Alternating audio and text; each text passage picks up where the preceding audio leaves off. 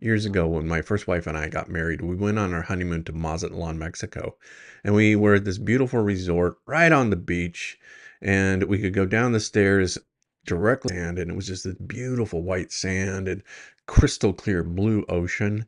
And then there was this rope that stretched across the beach. And when I first saw it, I couldn't figure out what it was there for, but after about 30 seconds, I figured it out. It was to separate the guests of the resorts from these vendors that were constantly walking by trying to get our attention. I'd be sitting there trying to relax in this beautiful tropical state, reading a book, and then there would be some vendor who would come in and say, Hey, senor, hey, senor, hey, senor. And they wouldn't stop until they got your attention. And so I'd look up from my book and they'd say, Would you like to buy a blanket?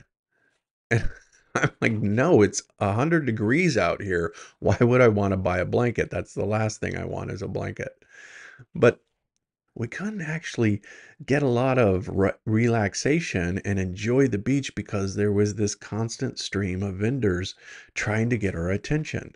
And God bless them, they were just trying to make a living. I wanted to enjoy the beach and the crystal blue water and the peace, and there was none. And I think our world has turned into that. There's always something trying to get our attention. We're overstimulated, aren't we? You can't even go to a movie theater and watch a movie without there being advertisements now, we used to go and there would be previews, and I guess those were advertisements to other movies, but now you just go and it's like an advertisement for just products. We're constantly being bombarded with information, and it's causing us to be overstimulated, distracted, and be busy. And the way to break free from all of this is to make a willful decision. It takes a willful act to turn off your phone, to turn off the television. It takes a willful act to go sit in quiet. It takes a willful act to meditate or do embodiment work or breath work. And it's really hard because anything that requires a willful act requires your energy. Now, our brains are constantly going in and out of the subconscious and the conscious. Subconscious is just your brain going. It's thinking about whatever stimulus is in front of you that's reminding you of past events. Or it's constantly trying to problem solve. And so it's thinking into the future. It's only when you're conscious, when you're able to choose your thought, that you're truly in control. You're not a slave to the impulses of your brain. But it's so difficult and it requires so much energy that most of us don't do it. We just live in a state of subconscious thought, responding and reacting to the stimulus that's in front of us. Now, I do it too. I'm totally guilty of this. I don't have it all together. But I do have a practice every day to try to slow things down, try to get myself in balance, to get myself centered. Because when I'm not centered, I'm in chaos and I'm distracted, I can't really do a great job at working with people. So it takes that willful act, that practice of being conscious in this moment of what's going on. And there's a couple of ways that I do that, and I want to talk about those in the video. But before I do that, before I forget, like and subscribe this video really helps this channel grow and it helps get this information out to other people as well. Now, if you've ever tried meditation or breath work or embodiment work, you probably have found it a bit difficult to do, especially if you're first starting out. I know I did and do sometimes because it literally is you choosing to do something that causes tension. See, your brain wants to go off into whatever is calling its attention at the time. And we need to have intention in order to resist that tension, in order to sit in quiet space. And that requires a lot of work. And often, what happens is, as you're sitting there, your subconscious brain is wandering off and thinking about these other things. And you suddenly ask yourself, what's the point of me doing this? I don't feel any different than any other time. In fact, I feel less productive because I'm sitting here and my brain is reminding me of all of the things that I have to do today. And it's overstimulating me in this moment. And I'm not really able to focus on my breath or the meditation. And that's why it's a practice.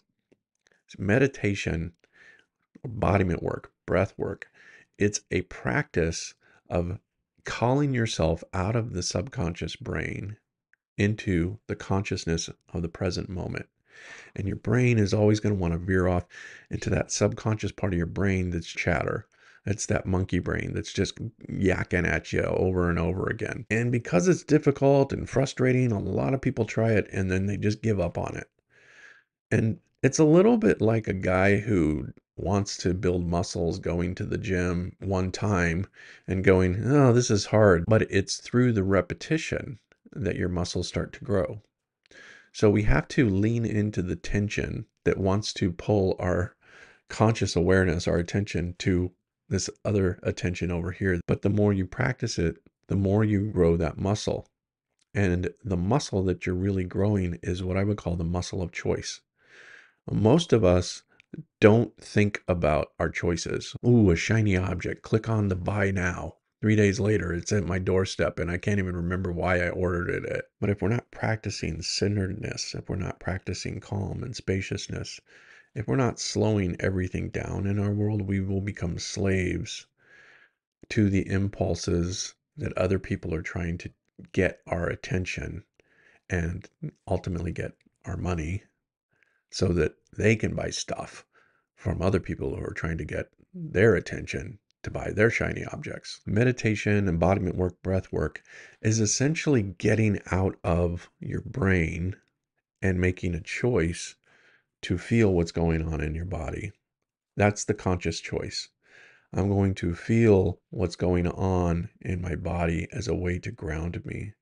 And the more I practice this, the more I'm able to slow down, the more discernment I have in life, and the more peace of mind that I have. We have to get out of our minds and into our bodies to create stillness within us. Because one of the things that stillness does is it grounds us. And a really easy practice is to just feel the weight of gravity. Feel your butt in the chair.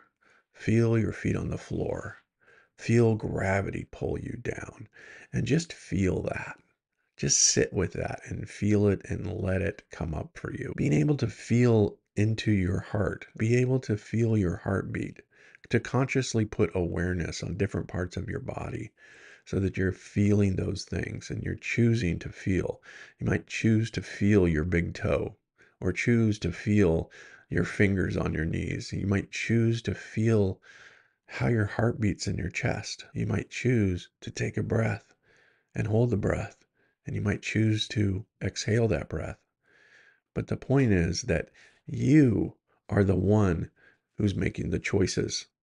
If we can practice that in meditation, then that will transfer over into our lives when we're faced with a situation. We can actually get used to making choices that keep us grounded and centered, that keep us tethered to our reality. And when we practice these things, one of the things that we're really building is trust. We're building trust in ourselves that I know that I can make a choice rather than be pulled by exterior stimuli that's trying to get my attention. I might fall into that, but I recognize it quickly and I make a choice to get centered. And as I start doing that, I start to trust myself. And the funny thing is that when we begin to trust ourselves, when we begin to really sit in the fullness of who we are, when we start to slow things down, other people actually trust us. They feel our energy, our calmness. They feel in their hearts our hearts. And then we become a transmutation of the stillness and the calmness. We're able to bring other people's wavelengths down so that we're all sitting in a place of centeredness. I want to give you a quick exercise that you can do. This is really simple, but if you practice this throughout the day, it will start to develop that choice muscle. It'll start to develop your conscious centeredness. And it's as simple as feeling your breath and making a choice to breathe and making a choice to feel your breath and making a choice to control your breath. Most of the time, we breathe in a very unconscious way. But breath is the thing. So, breath is a lot like our mind in that it just happens and goes whether or not we're conscious of it. Or we can be conscious of it and we can start to make choices. So, being able to just breathe in with a choice, I choose to inhale and I choose to inhale through my nose. Now I choose to hold it. And now I choose to exhale. And now I choose to hold it. And now I choose to inhale. And now I choose to exhale. I think I forgot to mention, but you want to breathe through your nose and then exhale through your mouth. Because again, this is just the conscious choice of deciding which way you're going to breathe. The more you practice this simple little tool, the more you'll start to feel grounded, the more you'll start to feel a sense of peace, and the more you're going to start trusting yourself.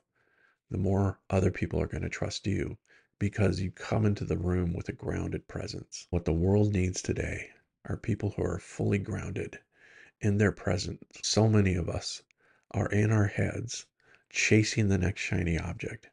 That produces so much anxiety, so much busyness, so much subconscious impulsivity. Take those two things feel the weight of gravity and consciously choose your breath.